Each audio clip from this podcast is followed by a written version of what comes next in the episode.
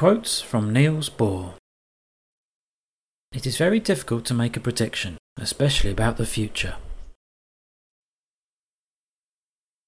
Everything we call real is made of things that cannot be regarded as real.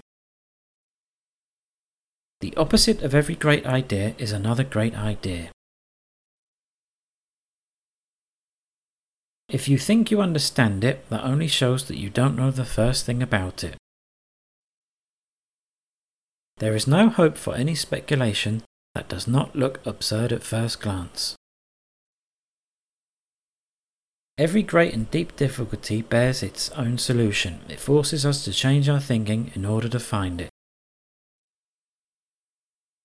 An expert is a man who has made all the mistakes which can be made in a narrow field. Nothing exists until it is measured. No paradox, no progress. There are some things so serious you have to laugh at them. How wonderful that we have met with a paradox. Now we have some hope of making progress.